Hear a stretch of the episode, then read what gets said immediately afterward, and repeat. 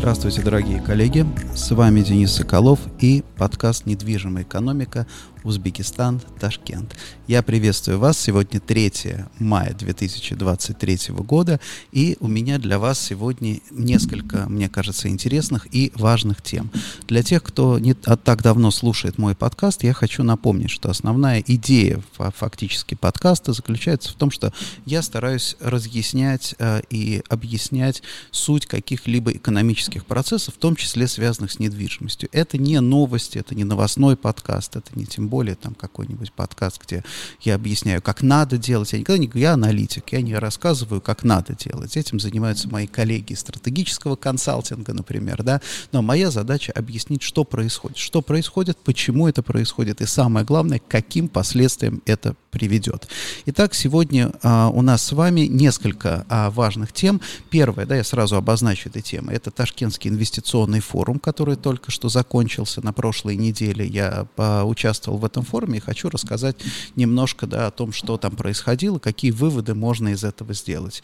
А, это, а, в частности, конституционная реформа, которая прошла в Узбекистане, и, соответственно, экономические перспективы. Начнем с инвестиционного форума. А, что тут важно? Это второй раз, а, второй раз инвестиционный форум а, Ташкент принимал инвестиционный форум, и идея, понятно, что идея инвестиционного форума она а, заключается в одном, да, показать открытость страны и обеспечить диалог, обеспечить диалог с бизнесом, обеспечить диалог с э, диалог власти бизнеса, обеспечить диалог местного бизнеса, выработать какое-то единое пространство, да, единое смысловое пространство для того, чтобы инвесторы, потенциальные инвесторы, бизнесмены, а власти говорили более или менее экспертное сообщество говорило на одном языке. То есть сделать так, чтобы в страну приезжало больше и больше людей больше приходило бизнесов, потому что современная экономика, она, по сути дела, основана исключительно на, не исключительно, а во многом она основана на коммуникациях, на взаимодействии, взаимодействии стран, взаимодействии компаний, корпораций и а, людей и экспертов. И в этой связи инвестиционные форумы очень важны, потому что они как раз являются такой вот стартовой площадкой для, а, для, для, для таких, а, таких вещей. Что здесь еще важно понимать? Да? Понятно, понятно, что вот многие, кто участвовал в инвестиционном форуме, они немножко там разочарованы, говорят, ну что ж такое там, да, какая-то организация была не очень, здесь можно было получше, там можно было что-то еще сделать. Действительно, действительно какие-то, да, какие-то вещи могли вызывать нарекания, но важно, да, важно то, что это второй форум, он проводится, он проводится каждый год, это тоже традиция, это хорошая традиция, то есть все понимают, сейчас ставят, э, ставят его в календарь, да, а бизнес, те, кто принимал участие в этом году, вполне возможно поставят в календарь, потому что на форумы всегда основная проблема заключается в том, что на форумы очень трудно пригласить хороших выступающих, то есть обеспечить хорошую, качественную аудиторию, да, вот это, вот, вот это очень важно. И если, допустим, да, при плохой организации, когда, допустим, организаторы за там три недели объявляют о том, что форум будет, фактически, да, фактически обеспечить качественную аудиторию очень сложно, да, да в этот раз даже а, ко мне обращались а, с просьбой, да, помочь пригласить каких, каких-то специалистов, да, экспертов, представителей бизнеса, я тоже в меру сил помогал, да, но здесь надо понимать так, что, опять же, при таком short notice, при а, коротком, да, коротком уведомлении, фактически фактически приехать могут только те, кто и так уже, в общем, так или иначе планировал, потому что у всех серьезных людей календари распланированы примерно на полгода вперед.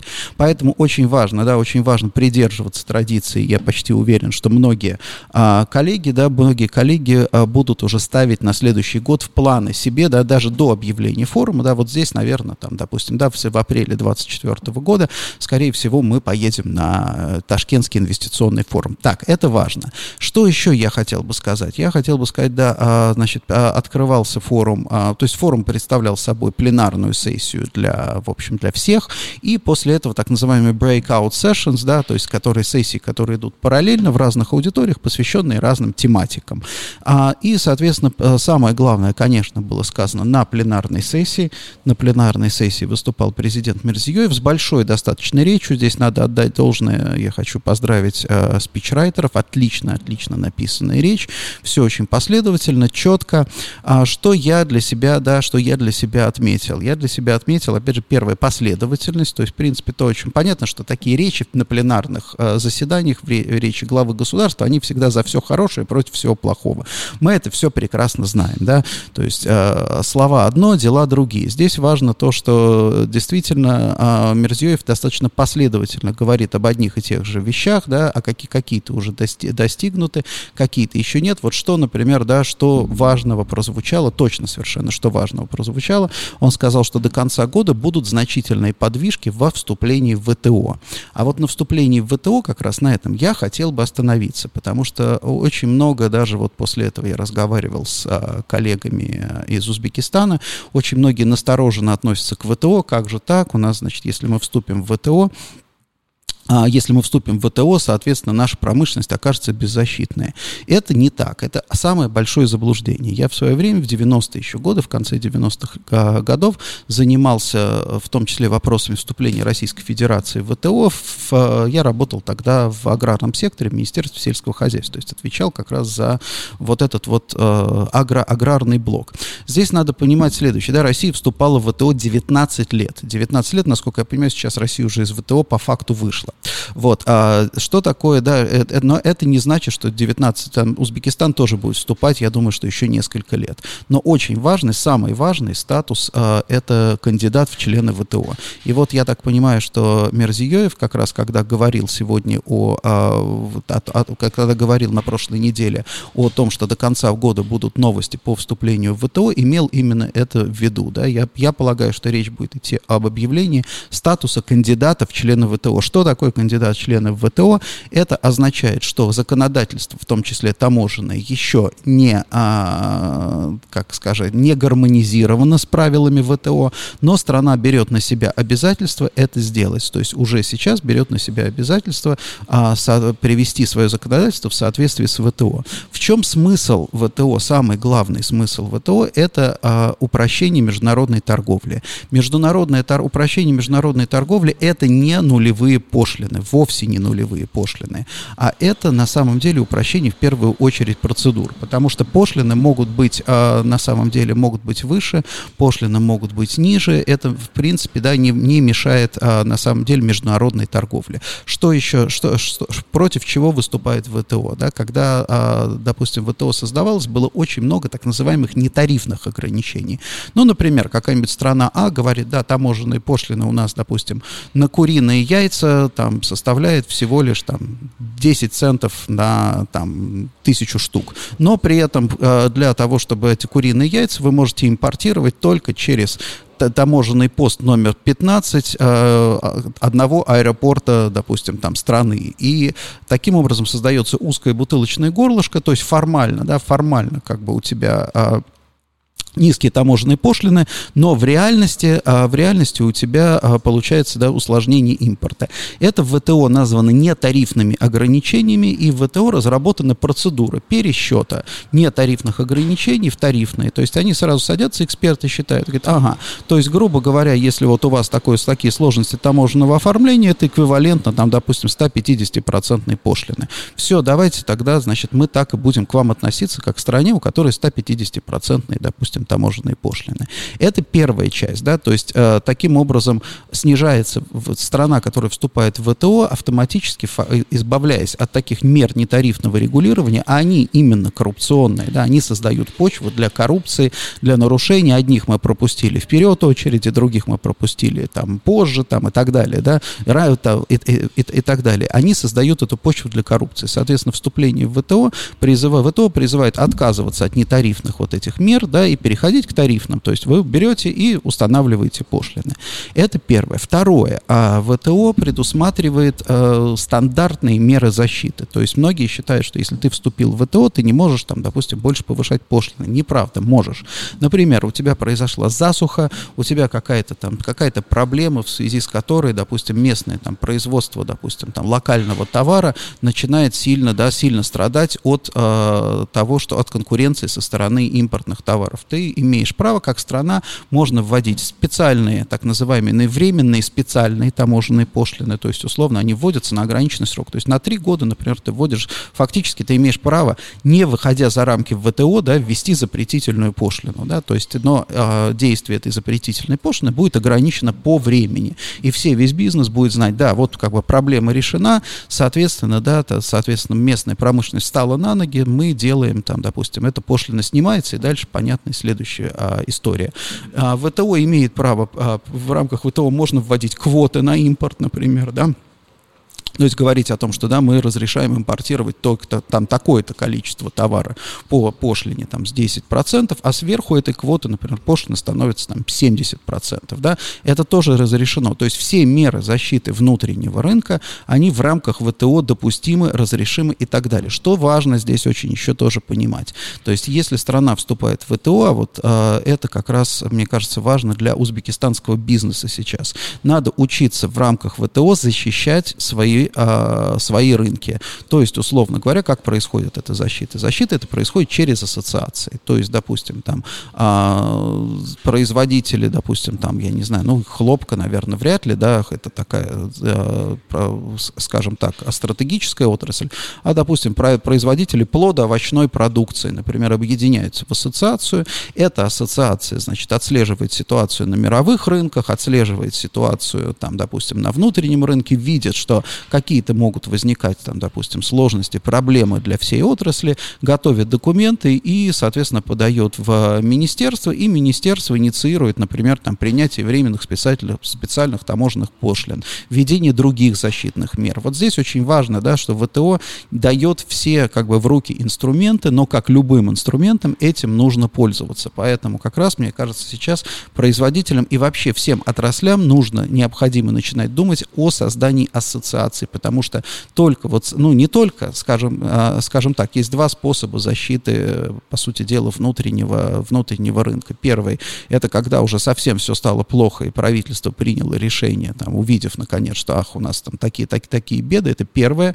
А, и второе, это когда ассоциация, которая, ассоциация производителей, которая знает очень хорошо ситуацию в отрасли, инициирует фактически, да, меры по защите заранее, там, заблаговременно, и таким образом нивелирует регулирует колебания. То есть, по сути дела, повторюсь, да, задача, задача ВТО – это развитие мировой торговли. Сейчас для Узбекистана вступление в ВТО – это, а, мне кажется, очень важная вещь, потому что для любого внешнего инвестора, для любого а, бизнесмена э, факт того, что страна не является членом ВТО, это красный, как бы, ну не то, что красная лампа, потому что почему? Что значит не член ВТО? Если страна, все, все как бы и нормальные экономики состоят в ВТО. Если вы не члены ВТО, это значит, вы можете в любой момент сделать, взять там какие-то, без, да, на вас не, не распространяются никакие правила, да, вы живете без правил фактически. Это очень это, это, это, это очень такая сильная, серьезная отрицательный, серьезный отрицательный фактор.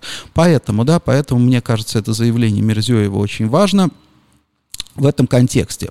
Второе, что еще э, он сказал, это он сказал, он упомянул о необратимости реформ. Вот это мне тоже кажется важной вещь, да, потому что э, когда ты реформируешь, когда реформируется экономика, очень важно, потому что есть разные э, влияния, разные там группы интересантов, и, соответственно, важно сделать так, чтобы эти реформы, они стали необратимы. Ну, условно говоря, да, ты разрешил, ты либерализовал торговлю. Нужно сделать так, чтобы, да, чтобы одним там росчерком пера нельзя было снова запретить там свободную торговлю и так далее, да. Для этого делается, создается, собственно, весь корпус законов, да, если мы возьмем пример, например, Россию, да, в России в течение там 12-10 лет создавался, создавалась либеральная экономика, на то, чтобы потом от нее отказаться, понадобилось там еще около 20 лет, да, то есть они не стали, реформы не стали необратимыми, но, с другой стороны, действительно пришлось приложить очень большие усилия там, современным российским властям для того, чтобы откатить все, в общем-то, назад. И много лет нужно было на это потратить. Вот, я так понимаю, что примерно по такому пути сейчас идет правительство Узбекистана, по пути, в смысле, да, а, того, чтобы сделать а, реформы и как бы сам характер экономики необратимым. Сюда же, да, э, сюда же относится конституционная реформа, о которой я поговорю чуть-чуть позже. Но сейчас я хотел поговорить, а, рассказать о той сессии, которую проводили мы с коллегами в рамках Ташкентского инвестиционного форума. Она была посвящена комфорту городской среды. И а, я, когда сделал, а, когда а, как бы готовил вступительную речь для этой конференции, я поступил очень просто. Я взял, попросил искусственный интеллект, а, этот чат ГПТ, да, говорю, напиши мне вступительную речь на конференции по комфорту городской среды. И чат ГПТ отлично написал мне прекрасных два абзаца. Два абзаца общих слов о том, как важна комфортная среда и так далее. Да. И я зачитал этот, э, этот фрагмент перед конференцией и сказал, что это написал искусственный интеллект, коллеги, да, потому что э, комфортная городская среда — это вещь как бы самая очевидная, и здесь можно общими слов, обойтись общими словами. Но при этом я попросил всех выступающих быть гораздо более конкретными, да, потому что у каждого была своя, да, своя сфера а, как бы а, уникальных компетенций и, соответственно, сконцентрироваться на этом. И одна из самых интересных презентаций, если, опять же, хотите, пишите мне в комментариях, она у меня есть, у меня есть разрешение ей делиться. Ее сделал польский а, урбанист, а, архитектор Куба Снопик. А, он а, давны, да, давным-давно в свое время работал в России, последние 10, наверное, лет уже работает в Польше. Вот, а он, он, я его попросил, несколько раз был в Ташкенте, я его попросил, говорю, попробуй сделать, пожалуйста, что-то такое, да, вот поговорить о комфорте, как, как э, применительно, применительно, в том числе к Ташкенту. И он рассказал очень интересную вещь, что, э, ну, как бы я в двух словах передам смысл его презентации, что 10-15 лет назад э, там город, комфортная городская среда стала фетишем. И архитекторы и урбанисты стали создавать вот эти городские общественные пространства, куда люди бы приходили, и они воспринимали э, комфорт как порядок, упорядоченность. И, э, соответственно, все вот эти площади зашивали в гранит, геометрические формы, ровные. Это очень красиво было на фотографиях, люди приходили, фотографировались, но в скором времени столкнулись, э, в том числе и из-за глобального потепления, столкнулись с тем, что эти общественные пространства, они не дают комфортной температуры. Они перегреваются, и температура повышается. И вот он показывал прям буквально фотографии, как польские активисты, например, в Варшаве, они а, там в, на мостовой а, на площади, в, в одной из общественных площадей, они там пытаются жарить яичницу, например, да, она разогрелась настолько от солнца, что жарит яичницу, или там термометром сравнивают температуру. Вот у нас, допустим, вот газон, там, допустим, температура газона условно, там, допустим, 20 градусов, а температура мостовой уже там, а, соответственно, 35 градусов, да, соответственно, а, началось движения, которые поддерживали в том числе и урбанисты, по отказу от вот этой геометрии и замены геометрии, э, такой вот каменной геометрии, э, скорее, может быть, там какими-то, опять же, зелеными, зелеными даже не массивами, а вкраплениями, да, потому что это позволяет понизить сразу температуру и создать какую-то, да, создать более комфортную среду. И вот он сказал очень интересную вещь, что именно комфортная среда — это комфортная температура. Если у тебя некомфортная температура, все остальное не играет вообще никакой роли роли, да, ну или играют минимальную роль. Пусть это будет красиво, но если тебе жарко, ты не можешь выйти, или холодно пронизывающий ветер, ты не можешь насладиться вот этим, вот этим комфортом среды. И вот только последние три года, по сути дела, он говорит, что европейские, западные, восточные европейские урбанисты и архитекторы поменяли вот эту концепцию. Кстати, это уже э, ремарка от меня, мне всегда нравятся урбанисты тем, что они очень хорошо, это вот уникальный навык, да, потому что они умеют, допустим, сосредоточиться на чем-то, говорят, все говорят говорят одно, вот нужно так. Потом проходит пять лет, они говорят, нет, на самом деле так не надо было. Вот, теперь делаем все по-другому. Это была ошибка, да, теперь мы все делаем по-другому. Это смешно, ну, а, скажем так, но вот это вот качество, умение признавать свои ошибки, мне кажется, это очень важно. И в том числе, да, Куба рассказывал про архитектора, который, про, польского, который получил премию, а, какую-то очень престижную премию за проект а, общественного пространства, и который потом сам предложил, там, через несколько лет спустя, переделать, да, переделать его именно с учетом вот этих последних тенденций. Ну, а дальше а, очень интересно то, что в Ташкенте, в принципе, изначально реализованы уже многие вот из этих мер, которые сейчас реализуются в Европе, а, в том числе а, это вот зеленые, да, зеленые массивы, это арыки, это вода, это а, вот этот вот экологический костяк, это устойчивое, на самом деле, озеленение, устойчивое к жаре, а, озеленение, то есть это все фактически, да, фактически те элементы, которым сейчас, как ни странно, европейские города, да, приходят, ну, можно сказать, на, ново, на новом цикле. Вот, это важная вещь, потому что многие не, а, как бы не отдают себе отчета в а, том, что, что такое на самом деле комфорт, потому что каждому кажется, что вот комфорт это вот, вот мне сейчас удобно, но комфорт это всегда компромисс. Также был, а, была интересная презентация от коллеги из Boston Consulting Group, он показывал рейтинг комфортности городов. К сожалению, к сожалению, Ташкент не включен в эти рейтинги, и вот мне кажется, как раз для, допустим, да, для а, властей это тоже следующий шаг по а, повышению, наверное, там представленности Ташкента и Узбекистана и узнаваемости. Это включение в, то есть работа с рейтинговыми агентствами, работа с международными компаниями, которые делают эти рейтинги типа Doing Business, комфортная среда и так далее, а, по а, тому, чтобы Ташкент включался в эти рейтинги. Это не должно быть ошибочно, да, не должно ошибочно восприниматься, как вот московские власти, например, у них был там целый специальный специальный э, департамент, который занимался тем, чтобы продвинуть Москву выше в этих рейтингах. Здесь важно не то, что там на каком месте в рейтинге стоит, да, все при, прекрасно понимают, да, как, э, что вряд ли, например, там Ташкент может занять там верхние 10 строчек в рейтинге,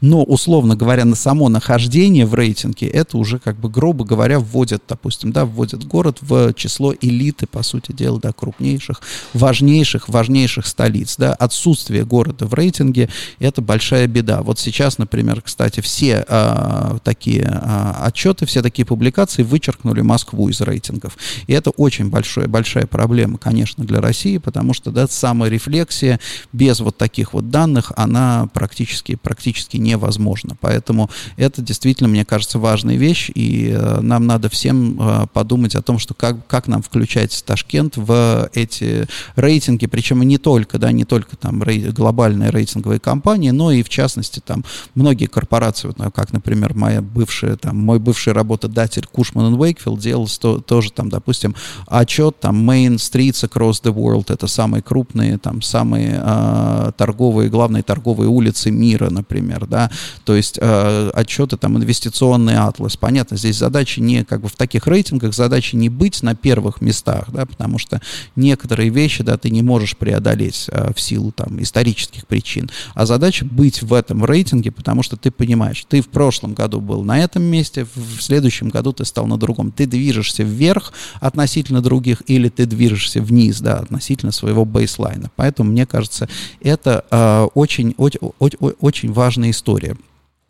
Вот, и э, мне показалось, что сессия, вообще сессия по комфорту городов была полезна именно с точки зрения такого, да, диалога и такого, мы, мы на, спикерам, уважаемым выступающим удалось задать какую-то вот такую первоначальную, по сути дела, да, планку, контекст, да, контекст разговора. И вообще моя, на самом деле, моя мечта это провести в июле, ну, наверное, не этого года, может быть, следующего года, июле или августе в Ташкенте международный форум по жаре, да, куда пригласить в муниципалитеты мэров э, европейских городов, которые сейчас страдают от жары э, по всему, по, ну, все, все города сейчас страдают от аномальной жары и не знают, что с этим делать. Вот я думаю, что было бы хорошо, наверное, собрать их в августе, например, в Ташкенте и поговорить о том, как можно справляться с жарой, чтобы город становился удобным. В том числе, кстати, это в том числе имеет и инвестиционные, да, инвестиционную подоплеку, потому что инвесторы тоже сейчас находятся, там, инвесторы в недвижимости, недвижимость в том числе, они находятся в таком немножко, а, а, скажем так, паническом состоянии, потому что они не понимают, какие сегменты недвижимости будут а, там развиваться активно, они не понимают, как будет выглядеть, а, как будет выглядеть а, рынок, да, они не понимают, как будут меняться требования, в том числе из-за климатических а, изменений. И последнее, что, о чем я хотел сегодня поговорить, это о, э, об, изменении, об изменении Конституции. 30 числа состоялся референдум. Конституции, собственно, приняты поправки в Конституцию. Как всегда на постсоветском пространстве, конечно, да, конечно, Конституция принимается пакетом, да, как этот самый. Вот вы хотите, вы хотите вот это, значит, э, вот вам весь пакет, голосуйте не по пунктам, да, а голосуйте за весь, за весь пакет. То есть таким образом, и многие сосредоточились, конечно, на о том, что теперь полномочия президента де-факто продлеваются, и как бы видят в этом основную, а, как, скажем так, основную цель а, поправок. Я полагаю, что все-таки основная цель поправок это именно то, что упомянул вскользь Мирзиёев в своей речи, это необратимость реформ, да, то есть это попытка закрепить какие-то изменения именно уже в Конституции. Хотя, конечно, на постсоветском пространстве, в Центральной Азии Конституция не играет такой там важной роли. Мы все прекрасно, мы все прекрасно понимаем, что, да, что правитель час, чаще всего может спокойно обойти Конституцию. Но что здесь важно понимать? Да? Просто э, есть такая, как бы, опять же, на постсоветском пространстве э, есть ложное представление о выборах. Да? Э, в таких странах, постсоветских странах власть сейчас не меняется в результате выборов. Вообще, выборы — это элемент передачи власти. Только элемент, один маленький элемент. Потому что для любого режима основная проблема – это передача власти. Да? В любой режим у него есть, э, у него есть э, одна проблема – это ограниченный возраст, по сути дела, правителя. То есть рано или поздно правитель умирает, соответственно, должна власть переходить из одних рук в другие. А, кто там смотрел, по-моему, тут э, в прошлом году выходило, там выходил сериал по Айзеку Азимову, там фантастический. Там они решили этот, эту проблему клонировать клонированием властителей, да, то есть, грубо говоря, таким образом империя могла там существовать там десяти, сотни, сотни тысяч лет. Но в наших реалиях клонирование невозможно, поэтому это, это как бы проблема стоит перед всеми, да, она фундаментальная. Значит, дальше откуда, что происходит в демократических странах? В демократических странах создан набор процедур, который позволяет гарантированно передать эту власть. Почему, например, там те же самые там американцы во многом были возмущены там действиями Трампа, Трампа, который отказался признавать выборы, потому что фактически таким образом, да, результаты выборов, фактически он покусился на святая святых, да, процедуру передачи власти, бесконфликтную процедуру передачи власти. То есть это такой некий общественный договор. Нет общественного договора, условно говоря, в Америке по поводу того, кто должен там управлять страной, президентом республиканец, демократ, там, чернокожий, там, белокожий, кто угодно, да. Это, в, в этом смысле консенсуса нет. Но есть абсолютный консенсус с точки зрения, что вот так должна передаваться власть. Вот о чем речь. К сожалению, да, на постсоветском пространстве ничего подобного нет. А, соответственно, а выборы, многие говорят, что выборы носят имитационный характер. Нет.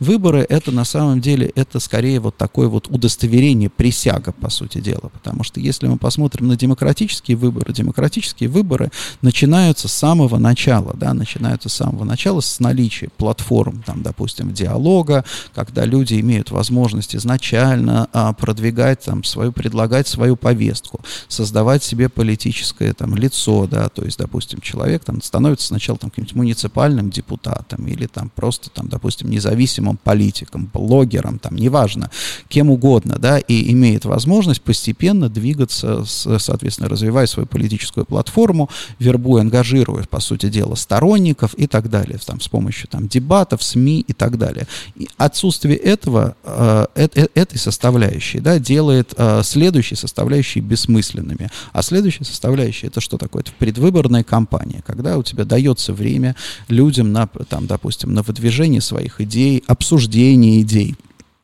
Опять же, ты отвечаешь там, допустим, там на какие-то вопросы. Вот эта вся предвыборная кампания, которая должна высвечивать там силу или слабости тех или иных кандидатов, это вторая часть.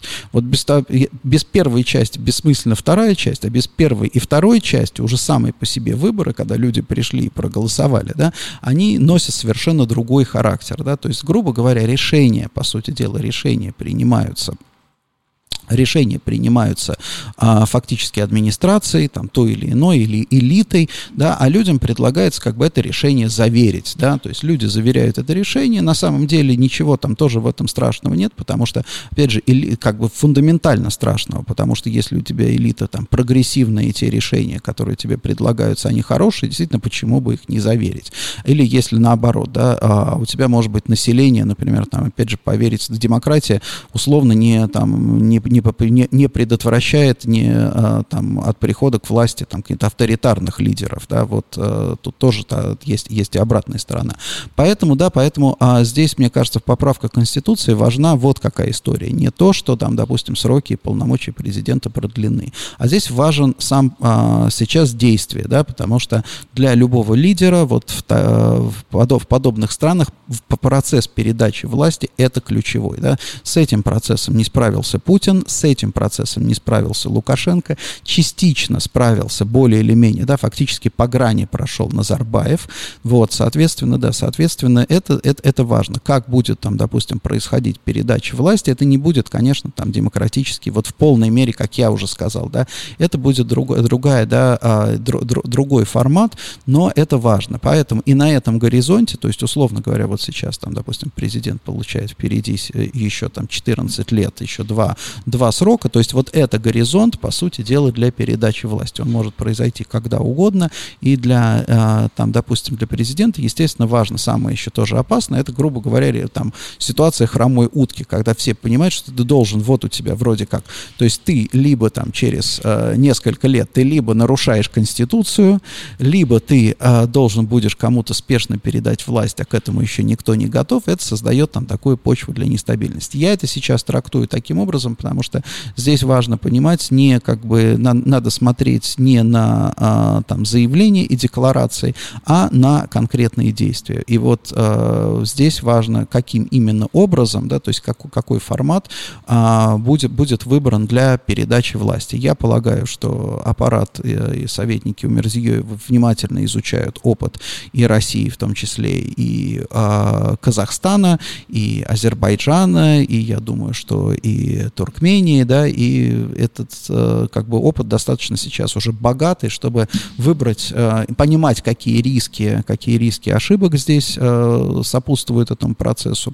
Вот, поэтому на эту конституцию, наверное, надо смотреть вот с такой точки зрения, то есть действительно попытка, да, может быть попытка здесь еще тоже попытка сделать а, как бы Конституцию более значимой, то есть не нарушать ее, и, допустим, а, идя на третий срок, а именно попытаться все-таки работать в рамках Конституции. Посмотрим, да, посмотрим. Пока, пока, да, пока экономические, по крайней мере, и политические реформы, а, наверное, идут неплохо. Что еще я хотел отметить? В своем выступлении Мирзиёев пару раз упоминал а, Венгрию, венгерских партнеров, в том числе и приватизацию ипотека банка. И вот здесь я думаю, думаю, что для многих станет открытием, это особые, может быть, кто-то обратил внимание на особые отношения Венгрии и Узбекистана. Мы уже видели здесь венгерского лидера, мы видим там, допустим, да, участие венгерского бизнеса, и в том же самом инвестиционном форуме несколько представителей Венгрии было. Это не случайно. Первый раз я с этим столкнулся, между прочим, несколько лет назад я ездил в Венгрию а, в туристическую поездку, зашел в музей и был местный и очень удивлен был а, картинам, а, картинам венгерских художников 19, 19 века. Они очень напоминали картины Верещагина, да, Верещагина, который как раз, в общем-то, там питал, черпал свое вдохновение на Востоке. Я начал читать аннотации и вдруг с удивлением узнал, что, оказывается, в Венгрии среди венгерской элиты существует достаточно сильное движение, которое называется туранизм. То есть а, это, а, это, это движение, которое считает, что корни Венгрии находятся в Центральной Азии на самом деле, потому что венгерский язык очень сильно отличается от других европейских языков. Уклад венгерский, да, это вот тоже как бы Венгрия, она достаточно сильно отличается от соседних стран в том числе. И а, в свое время, да, и, и Венгрия как бы гордится своими отличиями. И в свое время элита венгерская, она, она начала искать свои корни и нашла во многом, да, вот, вот такая возникла эта идея туранизма, что мы на самом деле, мы не европейцы, мы венгры не европейцы, мы азиаты азиаты, да, мы из Азии, наши корни оттуда, из этого региона. И именно поэтому мы сейчас видим такое активное участие венгерского, венгерского бизнеса, и на самом деле тот же Мирзиёев сказал свое, в своем выступлении, что вот э, Венгрия это одна из тех стран, с которой нас связывают не только деловые, но и очень тесные дружеские отношения. Что это означает для нас, для там, представителей бизнеса? Это означает хороший, да, хороший задел именно для контактов, я думаю, что для, в том числе расширение деловых контактов. Интересно, да, напомню, что в прошлом году а, контрольный пакет ипотека банка был куплен крупным венгерским OTP банком. Пока, насколько я понимаю, каким-то таким конкретным а, результатом это не привело. Ну, заметным, я имею в виду, для, там, для, клиент, для клиентов банков. Но это все на самом деле достаточно... Вот эти вещи, они происходят сначала очень медленно, а потом на самом деле быстро, потому что любые какие-то процессы, они очень медленно внедряются, но как только они внедрены, они сразу очень сильно все меняют. Поэтому я думаю, что есть смысл, да, смысл присмотреться именно к э, э, венгерско-узбекским контактам, в том числе деловым контактам. Мне кажется, это такое достаточно серьезное окно возможностей. И еще что интересно, да, вот буквально вчера я прочитал, что а, по приглашению Штанмайера Мерзиёев поехал в Германию, и вчера же, да, вчера же в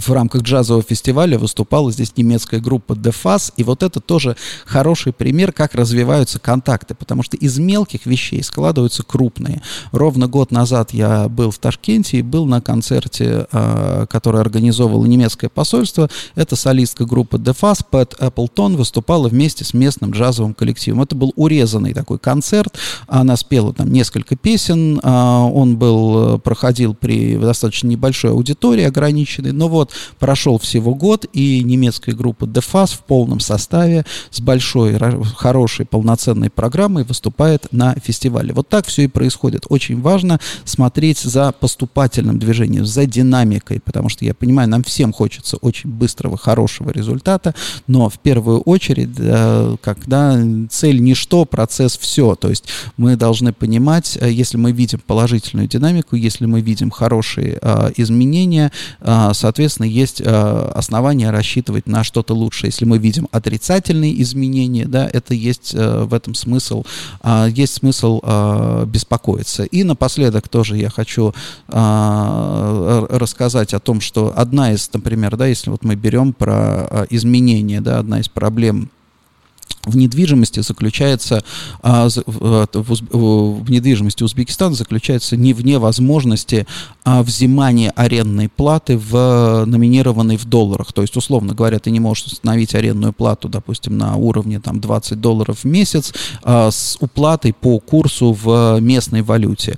Это запрещено законом. Вернее, как, ты, конечно, договор такой составить можешь, да, но в случае какого-то диспута, в случае спора у тебя, да, скорее всего, этот договор признает суд ничтожным, а тогда в чем смысл договора? В чем здесь проблема? Казалось бы, да, казалось бы, ничего сложного нет, но проблема здесь заключается в том, что а, если а, у тебя есть вот этот, а, если у тебя существует такой запрет, то ты, как, допустим, инвестор, ты не можешь, или, по крайней мере, тебе это становится очень сложно, привлекать иностранные деньги, например, да, ты приходишь в банк и говоришь, смотри, уважаемый иностранный банк, OTP банк, например, чешский, да, ты приходишь в чешский банк и говоришь, ой, не чешский, извините, венгерский банк и говоришь, уважаемые банкиры, дайте мне, пожалуйста, кредит на строительство офисного здания. Банкир говорит, о, отлично, да, у тебя хороший земельный участок, хороший опыт, так, а как ты будешь возвращать кредит? Ты говоришь, ну как, вот я построю здание, сдам его в аренду и буду платить вам. Они говорят, ага, отлично, да, все хорошо, какие сейчас арендные ставки, все, бизнес-модель складывается. И дальше они спрашивают, а если вдруг окажется, да, то есть ты сейчас у нас берешь условно евро или доллары, например, ты должен вернуть нам доллары, а плату арендную ты будешь получать в суммах. А если вдруг, допустим, уз... Э, правительство Узбекистана проведет девальвацию сумма, и ты будешь получать те же самые суммы, но уже не сможешь вернуть нам этот кредит. Ну, ты начинаешь объяснять, что я там как-то застрахуюсь, еще что-то сделаю там, да, ты говоришь, скажешь, что, ну вот смотрите, за там девальвации не было сколько лет, это все как бы аргументы. Аргументы, которые могут быть признаны, при, как бы признаны, а могут быть нет. А если бы, например, у тебя была возможность зафиксировать в договоре, э, допустим, ставку в долларах, то здесь всей этой дискуссии не было бы. Ты бы сказал, смотрите, у меня будут договоры, по этим договорам меня, мне будут платить 20 долларов, да, неважно там в перечислении, в какой валюте, меня не, не волнует. Я буду получать вот эти постоянные деньги, да. Это вот важная такая история. Я знаю, что правительство сейчас сделало уже исключение для торговых объектов э, с инвестициями более 2 200 миллионов долларов, то есть для крупных объектов, таких как, допустим, Ташкент Сити Мол, это уже разрешено, но я думаю, что теперь еще дело за и в том числе офисными, офисными зданиями. Я даже а, две недели назад подготовил некоторое такое небольшое обоснование, передал его коллегам в э, Хакимият, посмотрим, может быть, может быть, может быть что-то что изменится. Да, это как раз та самая маленькая вещь, которая, э, которая, да, которая, которая простая, но которая позволяет значительно облегчить жизнь всем и, в принципе, не, э, допустим, такое разрешение не нарушает, никому, никому не вредит. Спасибо большое, коллеги, за внимание. Напомню, что на нашем сайте cmwp.uz Commonwealth Partnership опубликован новый отчет по всем сегментам коммерческой недвижимости. Большой отчет, пожалуйста, читайте, загружайте его. Также у нас опубликована классификация, проект классификации офисной недвижимости для Ташкента с учетом местных реалий. Пожалуйста, пользуйтесь, задавайте ваши вопросы под этим видео, подписывайтесь на меня в соцсетях, задавайте вопросы в соцсетях. Кстати, да, вчера произошла такая забавная история. Я выхожу из офиса, мимо проезжает молодой человек на велосипеде, машет мне рукой, говорит, здравствуйте, я ваш подписчик. Вот, так что, пожалуйста, да, подписывайтесь и э, давайте общаться. Большое спасибо, дорогие коллеги. До новых встреч.